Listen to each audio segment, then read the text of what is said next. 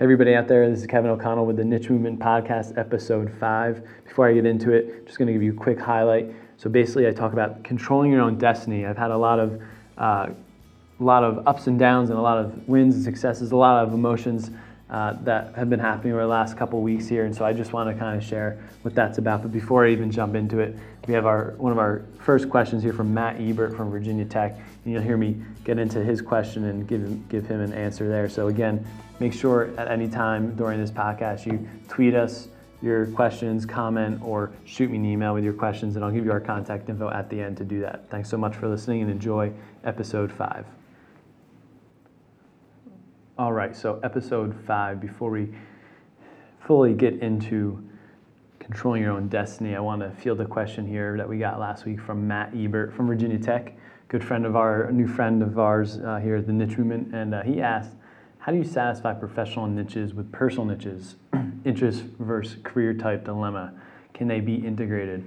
And my initial response is going to be immediately, Matt, to check out Dustin Ramsdell, who started Higher Ed Geek he works for a school up in Maine and has been a good friend and supporter of the niche movement. But uh, I think he's completely up the alley. Um, and you even tweeted a second tweet here of uh, an article about Comic Con, but he's totally up your alley of what you might be looking for as far as uh, somebody that's combining his professional interest and personal interest. And uh, he has a love, just like you, for student affairs uh, and student development, as well as pop culture and, and things happening in the uh, you know the Comic Con space, and he actually just attended there. But if you look at his blog, you'll see everything that he's talking about and what he's into, and he's really meshed together his interest. And believe it or not, he's uh, had a chance to be a part of a lot of great events that I know of throughout his career that have taken some type of personal interest to then bring it into the professional setting into higher ed.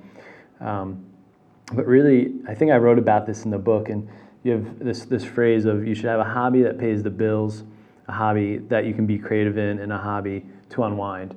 And so, you know, for me, I love playing golf.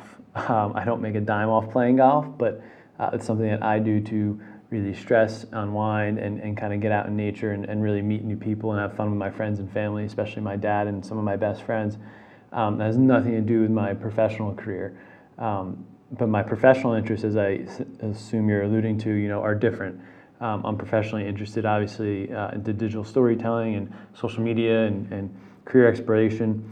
Um, but trying to find ways to bridge your interests together, especially in a, in a student, you know, in a higher ed setting, student affairs setting, uh, I think can totally be done. I mean, the next time you have an event planned, uh, see if you can reach out to somebody that you admire personally that, that's maybe writing something or blogging or does an event uh, and see if you can bring them in or um, you know, show, if, you know, I'm not sure exactly what your personal niches are, but find some way to integrate that into your next staff training or your next meeting.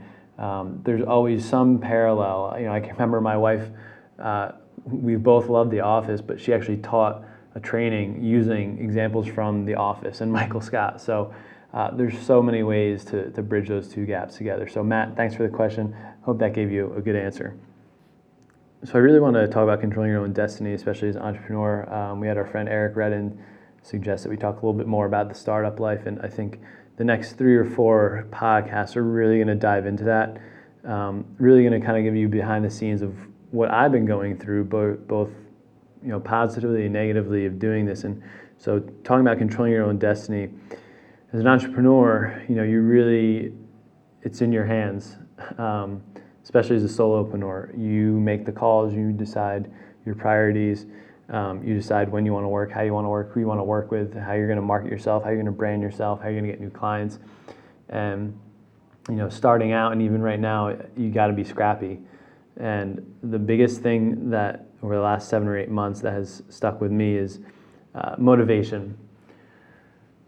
Um, starting this out, I had 110% motivation, uh, would put in as long hours as possible, um, was really, really into it. I still am today, but um, you know, you're, you're, you know, you're, you're, you're your own boss. And so the motivation is going to come and go. I can tell you when we moved to DC and working from my new house here in Alexandria, I was like, oh, this is pretty cool. I can get used to this.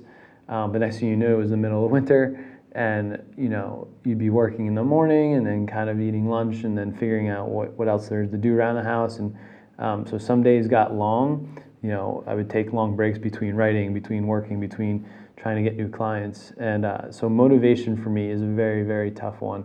Um, and it kind of comes and goes. The second one is work style.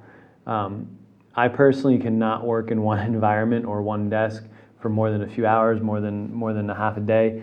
Currently, I'm recording this at the WeWork in Dupont Circle in DC. Uh, I also work out of the Chinatown office, and just within the WeWork offices right now, I'm in uh, one of the five conference rooms.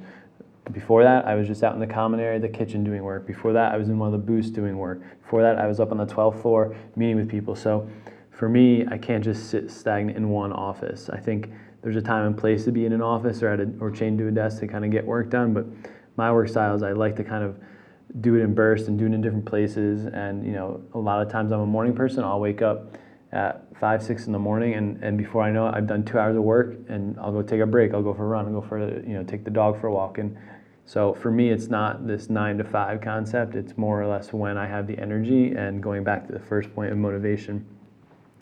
Um, the third thing in controlling your own destiny is, is priorities.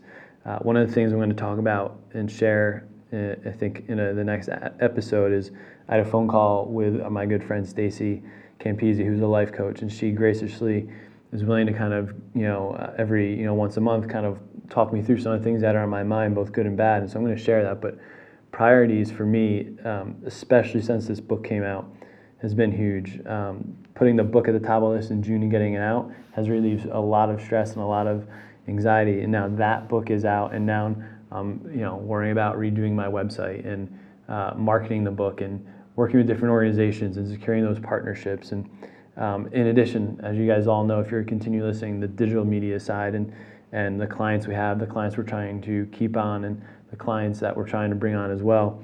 So for me, it's prioritizing every single day and one of the things that we do is we make a you know to-do list, as I think I mentioned in podcast one or two. Um, but it's being okay with what you have on your list and, and figuring out what's going to make the greatest impact. So many so many times, some of the smallest stuff doesn't even matter. Um, and luckily, if you have some people around you that can help you cross those to-do to-do items off the list, that really helps as well. The fourth one I really want to share that I think has been the toughest next to the motivation piece is the ebb and flow. Um, you know, going into this in October, and November, uh, I had one client, I had the book, and I was 110% moving forward. Then December, January, February, um, you know, was a little bit more of the outreach and a little bit more of all right, let's let's figure out what the next step is. Let's finish writing this book. Um, luckily, on the digital media side, we got two more clients, and we did. We were really active uh, February, March, and April, and then May, you know, was busy, but we were able to kind of the the you know we hit the kind of the bottom of the peak, and now June and July is really, really crazy. But uh, from both a personal, professional, and financial side, I think a lot of people, and this is just, I'm learning so many uh, ins and outs here too. You're going to have good times, you're going to have bad times. You're going to be optimistic, you're going to be pessimistic. And I think the biggest thing is trying to be optimistic, but not too optimistic, where you can kind of be a little paranoid or a little pessimistic that you never know this could all be taken away tomorrow. Uh, I've been super fortunate and super lucky to make it on my own here for eight months, but so there's that that opportunity to just remain kind of uh, consistently optimistic, but without being overly happy or confident. Uh, as well as kind of just keeping your, your one eye on, on what's going what's coming up next. What else can you do? And um, one of the things you'll hear me talk about in the upcoming podcast when I talk about um, with the interview I had with Stacy is I think sometimes me just being present and relying on serendipity um, is going to be huge, and you'll you'll hear me kind of come to that revelation and why I'm bringing it up here in episode five. Um, so really, controlling your own destiny uh, is tough. Uh, it's rewarding, but looking at motivation, your work style, prioritizing and, and realizing that there's going to be an ebb, ebb and flow of both work style, uh, success, and of uh, your personal life, um, that's a big one.